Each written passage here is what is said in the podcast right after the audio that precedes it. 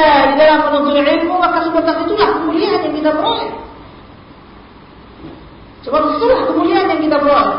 Makin malas kita menghadapi kesusahan, maka makin sedikit ilmu yang kita dapatkan. Makin besar lautan besar kesusahan yang kita arungi, maka makin besar pula ilmu yang kita peroleh. Man 'aziman khatara bi'azim. Barang siapa yang mencari suatu hal yang besar, maka besar pula rintangan yang akan dia hadapi. Kemudian ma'asyiral muslimin, tatkala pembantu Nabi Musa alaihi salatu wassalam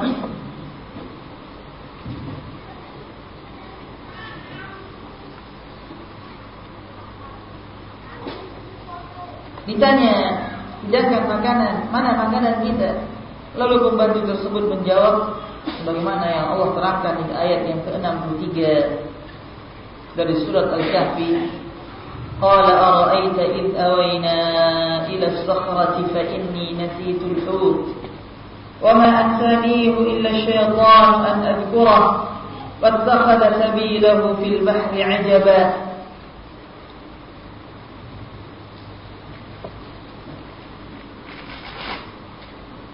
Dan membantunya menjawab, tahukah engkau ketika kita mencari tempat berlindung di batu tadi, maka aku lupa menceritakan tentang ikan tersebut.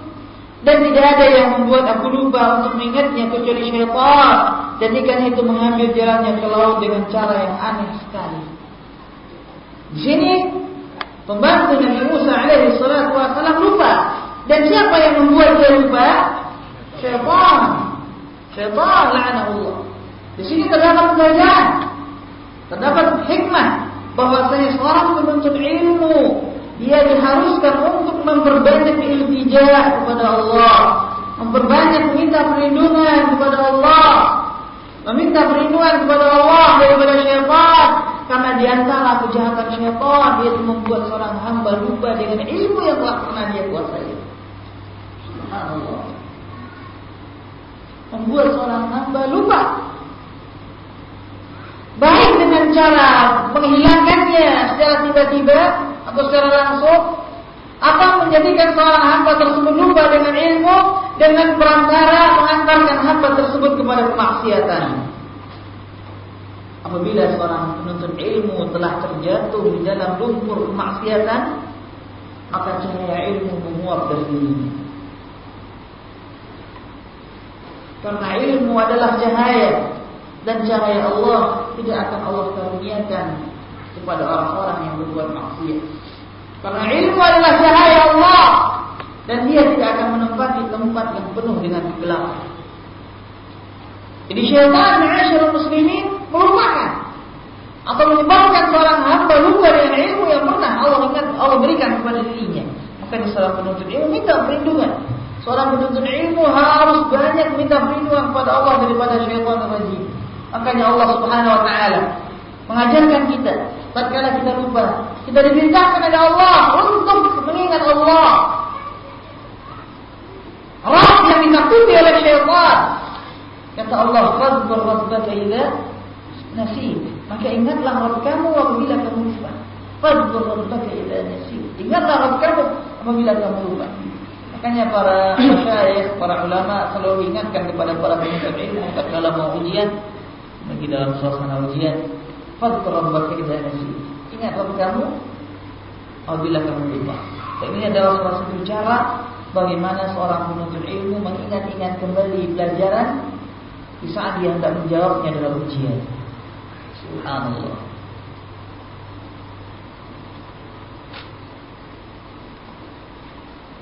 Di dalam ayat ini terdapat faedah selanjutnya yaitu Nabi yang mulia dengan pembantunya yang mulia menyandarkan kejelekan kepada syaitan. Dia sandarkan kejelekan kepada syaitan. Wa ma ansanihu illa syaitan. Tidaklah yang melupakan saya kecuali syaitan. Walaupun semua tersebut berjalan di bawah takdir Allah, dan beliau tidak mengatakan Allah telah melupakan saya. Tidak. Ada kepada Allah. Dan nanti kita akan belajar bagaimana Pelajaran bahwasanya kebaikan disandarkan kepada Allah dan kejelekan tidak disebutkan dari Allah, walaupun dia berasal dari Allah Subhanahu wa taala. Walaupun kejelekan juga berasal dari Allah, akan tapi tidak disebutkan. Ada seorang hamba kepada Rabbul Alamin. Sebagaimana dalam ayat ini, dia menyadarkan kejelekan kepada syaitan dan tidak menyadarkannya kepada Allah Subhanahu wa taala. Pada ayat yang ke-64 Nabi Musa berkata sebagaimana firman Allah, "Qala dzalika ma kunna nabr fartadda ala atharihima qasasa." Nabi Musa berkata, "Sungguh Nabi Musa berkata, "Dzalika ma kunna nabghi." Itulah tempat yang kita mencarinya. Fartadda ala atharihima qasasa. Lalu mereka keduanya kembali menempuh jalan yang mereka telah lalui sebelumnya. Lihat tidak bosan dalam menuntut ilmu. Seorang menuntut ilmu harus memiliki kesabaran. Dan orang yang paling sabar adalah seorang penuntut ilmu adalah seorang penuntut ilmu harus sabar dan salah satu sebab seseorang supaya bisa bersabar itu dengan ilmu. Kita akan terangkan nantinya. InsyaAllah ta'ala. Seorang penuntut ilmu harus sabar. Tatkala dia menghafal sekali, tidak hafal, dia hafal dua kali. Begitu hafal dua kali, tiga kali, empat kali, harus sabar. Harus sabar. Di saat dia mencari suatu mufradat pada para santri, para santri, mencari suatu kata tidak ketemu, jangan langsung putus asa, buka lagi, lihat lagi. Dan ini yang telah ditempuh oleh para ulama rahimahullah. Mereka membolak-balik suatu buku sampai ratusan kali. Sebagai contoh saya kisahkan kisah Al-Imam Al-Syekh Al-Muhaddis Muhammad Nasiruddin Al-Albani rahimahullah taala. Dengar kisah beliau. Dengar kisah beliau. Rahimahullah taala. Semoga Allah merahmati beliau. Beliau menyampaikan dalam salah satu tulisan beliau. Dan juga saya dengar langsung dari salah seorang murid beliau. Syekh Albani rahimahullah taala pernah suatu hari membuka buku. Kemudian beliau catat faidah yang beliau dapatkan di buku tersebut catatnya di satu pada selai kertas Kemudian kertas tersebut beliau lupa, beliau letakkan di salah satu buku. Beliau lupa di buku apa? Akhirnya beliau cari. Beliau mencari sehelai kertas tersebut dalam tumpukan buku seperpustakaan. Apa kata Syekh Al-Bani rahimahullah? Akhirnya saya tuh saya membuka-buka perlai buku-buku yang ada dengan harapan ketemu dengan satu helai kertas tersebut. Setiap kali saya membuka, apabila saya menemukan suatu ilmu yang baru, saya catat. Dia beralih ke kertas yang kedua. Akhirnya beliau membuka-buka buku yang ada di perpustakaan tersebut demi mencari satu helai kertas yang hilang yang di sana pernah dia mendapat menulis suatu ilmu. Dan sampai berapa buku yang beliau buka ya ikhwan? Tasaffah, tasaffah itu maknanya saya buka perhalaman. Apabila ada ilmu pada di saat saya buka saya catat. Dan beliau baru berhenti mencari kertas tersebut tidak ketemu setelah beliau membuka 3000 buku. 3000 buku dan setiap buku beliau buka perlahan. Apabila ada ilmu yang baru beliau catat. Subhanallah. Sabar. Ini orang kalau sudah sabar nggak akan bisa. Beliau berdiri di perpustakaan mengambil suatu buku, bukanya, letakin lagi, buka lagi, letakin lagi, kadang berdiri tersebut berjam-jam namanya. Di saat usia beliau telah kerja. Ini kesabaran dan para penuntut ilmu dituntut sabar, sabar.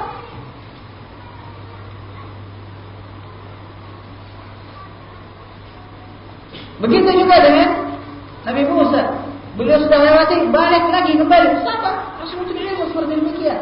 Panjang nafasnya kata orang Arab. Gampang putus asa. Ulet kata orang kita.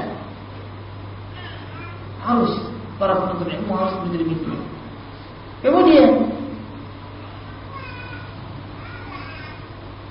ketemulah beliau dengan sadar. Kata Allah pada ayat yang ke-65, "Fawajada 'abdan min 'ibadina آتيناه رحمة من عندنا وعلمناه من لدنا علما Sejujurnya Sejujurnya Ayat yang ke-65 inilah Yang mendorong saya untuk Membahas tema ini Ayat yang ke-65 dari surat Al-Kahfi Ayat inilah yang mendorong saya untuk mengupas Kajian ini diambil dari surat Al-Kahfi, diambil dari kisah perjalanan Nabi Musa alaihi salatu wassalam. Fawajada 'abdan min ibadina. Apa di balik itu semua? Dengar. Apa rahasianya? Dengar. Sepintas kita melihatnya biasa, tapi di dalam ayat ini terdapat pelajaran yang besar. Kata Allah, فوجد عبدا من عبادنا آتيناه رحمة من عندنا وعلمناه من لدنا علما Lalu mereka berdua bertemu dengan salah seorang hamba daripada hamba-hamba kami yang telah kami berikan kepadanya rahmat dari sisi kami. Rahmat. Atainahu rahmatan min indina. Kami telah berikan kepadanya rahmat dari sisi kami dan telah kami ajarkan ilmu kepadanya dari sisi kami. Di dalam ayat ini, ma'asyurah muslimin, Allah memulai menyebutkan pemberian rahmat, baru pemberian ilmu. Apa rahasia di belakang itu semua? Jadi Khidir Allah katakan kami berikan kepadanya rahmat dan kami berikan kepadanya ilmu dari sisi kami. Allah memulai mendahulukan, menyebutkan, memberikan rahmat. Rahmat salah satu sifat kasih sayang, santun, bersikap baik, rahmat. Dan memberikan kepadanya ilmu. Allah menyebutkan rahmat terlebih dahulu, baru menyebutkan ilmu diterangkan oleh para ulama rahimahullah di sini Allah menyebutkan nikmat rahmat sebelum nikmat ilmu. Karena di antara sifat seorang guru seorang dai seorang yang menyampaikan yang paling khusus yaitu sifat rahmat terhadap umatnya terlebih dahulu Sifat rahmat harus ada di dalam dirinya. Di samping sifat ilmu. Makanya kata Allah kepada guru yang terbesar. Kata Allah menceritakan guru yang terbesar. Siapa? Rasulullah. Apa kata Allah? Wa ma arsalnaka illa rahmatan lil alamin. Tidaklah kami mengutus engkau yang Muhammad kecuali rahmatan lil alamin kepada seorang yang berdakwah, kepada seorang yang mengajak baik mengajak adiknya, mengajak anaknya, mengajak saudaranya, rahmatnya harus ada di dalam dia menyampaikan dakwah. Karena apabila seseorang mempunyai rahmat, maka kemungkinan besar dakwahnya akan diterima.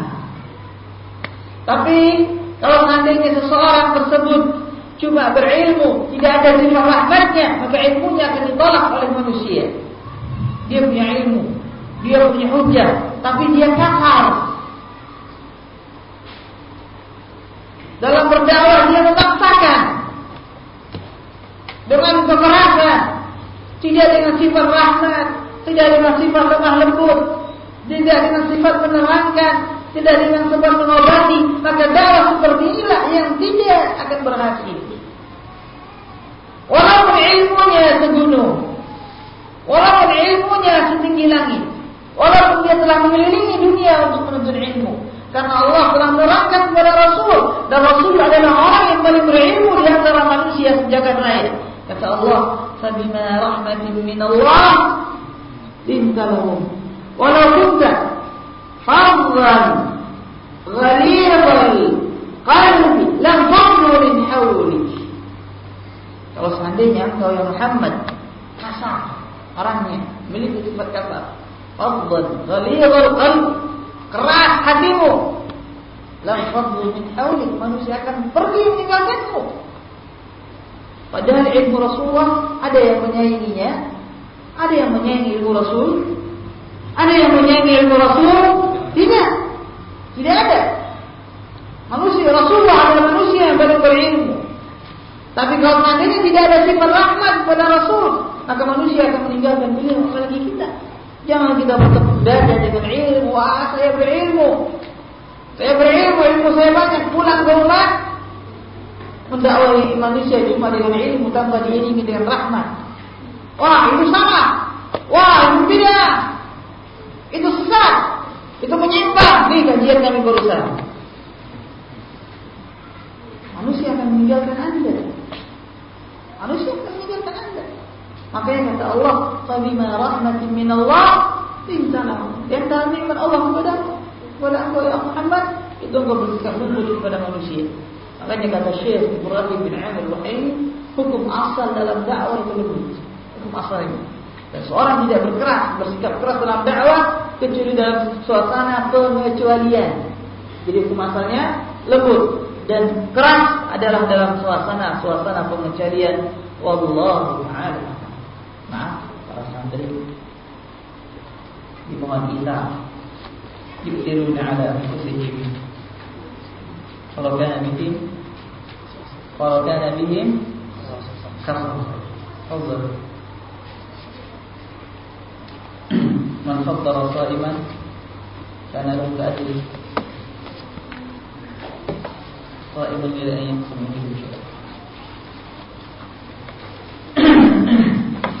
ini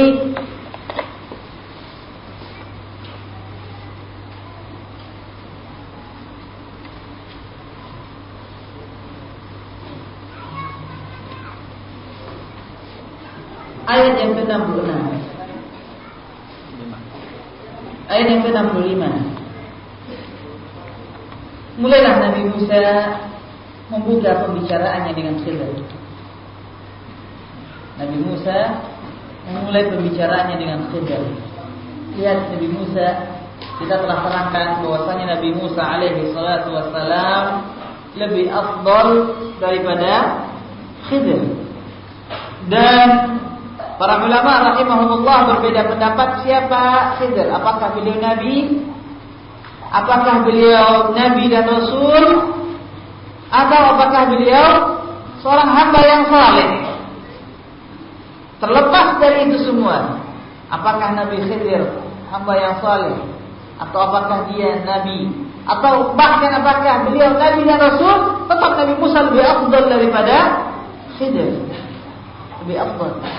Karena Nabi Musa nabi dan rasul dan dia ulul ilmi. Dan nabi yang paling mulia adalah Rasulullah. Kemudian ulul ilmi dalam tingkat martabatnya.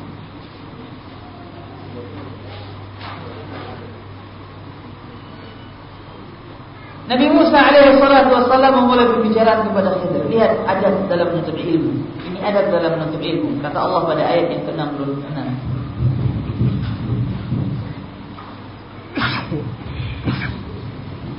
Qala lahu Musa هل أتبعك على أن تعلمني مما علمت رشدا berkata Nabi Musa kepadanya hal attabi'uk hal attabi'uk hal apakah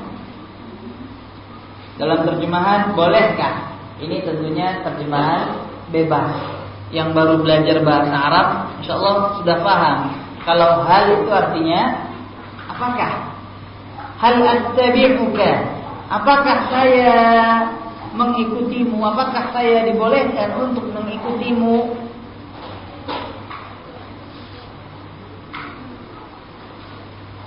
Ala an tu'allimani mimma 'allimta rushda agar engkau mengajarkanku, mengajarkan kepadaku ilmu yang telah diajarkan kepada dirimu petunjuk yang telah diajarkan kepada diri Di dalam ilmu bahasa Arab, apabila ada kata-kata seperti ini, maka dia adalah bahasa yang lembut.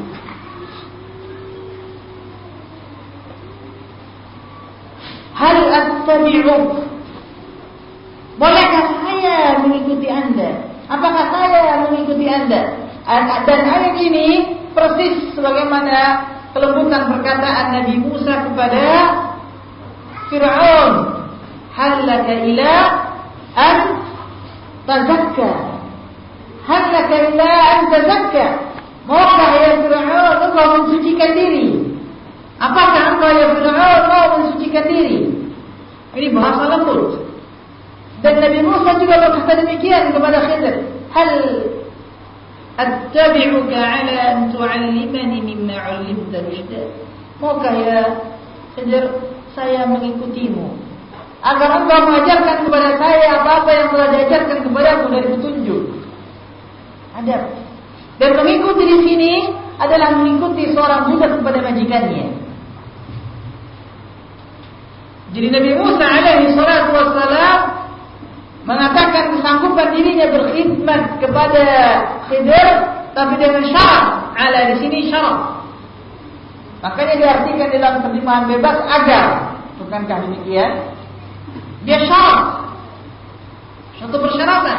Saya bersedia pokoknya engkau ya Khidir saya tawarkan diri saya berkhidmat kepadamu dengan syarat engkau ajarkan ilmu kepada saya. Allahu Akbar. Sampai beliau siap menjadi seorang budak buat hidup demi dia mendapatkan ilmu sendiri. Allahu Akbar. Padahal beliau lebih mulia. Dan perkataan beliau tidak jauh dengan perkataan para tabi'in, para imam rahimahumullah taala. Lihat bagaimana mereka berkorban demi menuntut ilmu. Jadi dia datang kepada Khidir dan merelakan pengorbanan dan dalam satu ilmu harus berkorban. Baik berkorban harta maupun berkorban jiwa. Tidak jarang para ulama, para salafus salih rahimahumullah berkorbankan harta demi ilmu. Sebagaimana kita mereka telah kita ceritakan menjual bajunya, menjual akar rumahnya. Dan tidak jarang di antara mereka mengorbankan dirinya. Tatkala mereka hendak bepergian ke suatu negeri, dia numpang dengan suatu kabilah yang lewat dan kabilah tersebut bersedia menerima kedatangan dia dengan syarat dia menjadi budak selama dalam perjalanan. Bersedia. Dia jadi budak. Selama dalam perjalanan dia menjadi budak berkhidmat kepada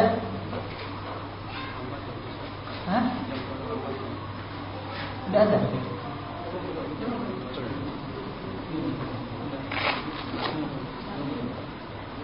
Tolong tampil dengan benar di luar kalau tidak ada.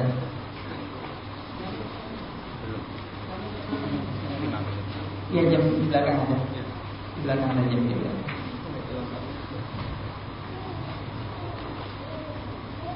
Jadi Nabi Musa alaihi salatu wassalam bersedia untuk hal yang demikian. Hal laka ila an tazakka. Hal attabi'uka ala an tu'allimani mimma 'allamta. Di sini Nabi Musa datang dan dia ingin belajar dan dia terus terang. Berkata Syekh Sa'di rahimahullah, menerangkan kejadian yang terjadi di zaman beliau dan terjadi pada zaman kita. Kata beliau, dalam ayat ini terdapat adat terhadap seorang guru, seorang ustaz, seorang kiai, seorang syekh dengan mana dia mengaku bahwasanya dia ingin menuntut ilmu. Saya ingin bertanya, ya syekh, saya ingin menuntut ilmu, ya syekh, saya ingin bertanya. Kemudian kata syekh, bi khilafi ma alaihi ahli jafa'i wal kibr. Berbeda dengan orang-orang yang memiliki kesombongan dan keangkuhan. Yang dia datang kepada seorang alim dengan tidak menampakkan dirinya butuh kepada ilmu. Bal yadda'i annahu yata'awan huwa wa iya. Bahkan dia datang dengan penampilan dia saling kerjasama dengan guru tersebut. Jadi dia datang bukan ingin bertanya, pula-pula berbicara, ngobrol. Padahal akarnya apa? Ingin menanyakan suatu suatu ilmu, suatu permasalahan. Oh, akan begini-begini. Oh, jadi dia tidak menampakkan bahwasanya dia butuh kepada ilmunya syekh tersebut. Tapi dia menampakkan dirinya seperti seolah-olah orang yang lagi berbicara. Oh ini benar seperti demikian. Padahal sebelumnya dia tidak tahu. Ini ada. Ada dan sering terjadi. Sering. Tidak menampakkan dirinya bertanya tapi menampakkan seperti seorang yang berdiskusi berbicara dengan gurunya. Kemudian kata Syekh Sa'di, "Fadzullu lil mu'allim wa idharul hajati ila ta'limihi min anfa'i syai'in lil muta'allim." Merendahkan diri kepada seorang alim dan memperlihatkan kebutuhannya kepada ilmu yang dia pelajari merupakan suatu hal yang sangat dibutuhkan oleh seorang penuntut ilmu. Masyaallah muslimin, masih banyak ayat-ayat eh, masih ada lanjutan daripada eh, tafsir kita ini dan eh, insyaallah kita lanjutkan setelah Ramadan. Dan eh, apabila ada yang benar berasal dari Allah Subhanahu wa taala. Apabila ada yang salah maka dia berasal dari saya insyaallah. Subhanakallahumma wa bihamdika asyhadu an la ilaha illa anta astaghfiruka wa atubu dan sebelum saya tutup kembali kita mengingatkan bahwasanya pada hari ini berkumpul dua waktu mustajab. Waktu mustajab pada akhir hari Jumat yang kata Rasulullah pada setiap hari Jumat ada doa yang mustajab. Ada waktu yang doa di sana mustajab dan juga pada saat seseorang hendak berbuka maka bagi seorang yang berpuasa ada doa yang tidak ditolak kata Rasulullah di saat dia berbuka. Maka berbanyaklah berdoa kaum muslimin dan semoga Allah Subhanahu wa taala mengabulkan doa kita Subhanallah wa bihamdihi. Assalamualaikum warahmatullahi wabarakatuh.